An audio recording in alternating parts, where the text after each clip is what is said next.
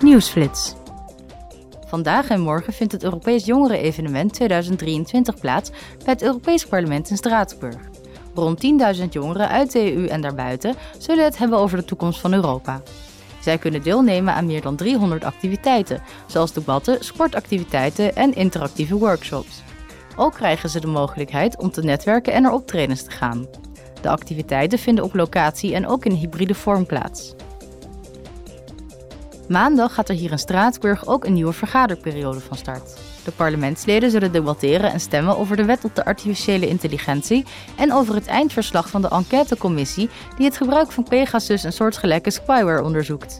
Ook zullen ze de watercrisis in Europa bespreken en nagaan hoe de voedselzekerheid kan worden gegarandeerd.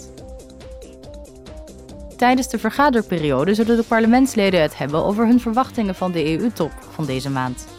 Ook zullen ze in het kader van de debatreeks Dit is Europa de toekomst van de EU bespreken met de president van Cyprus.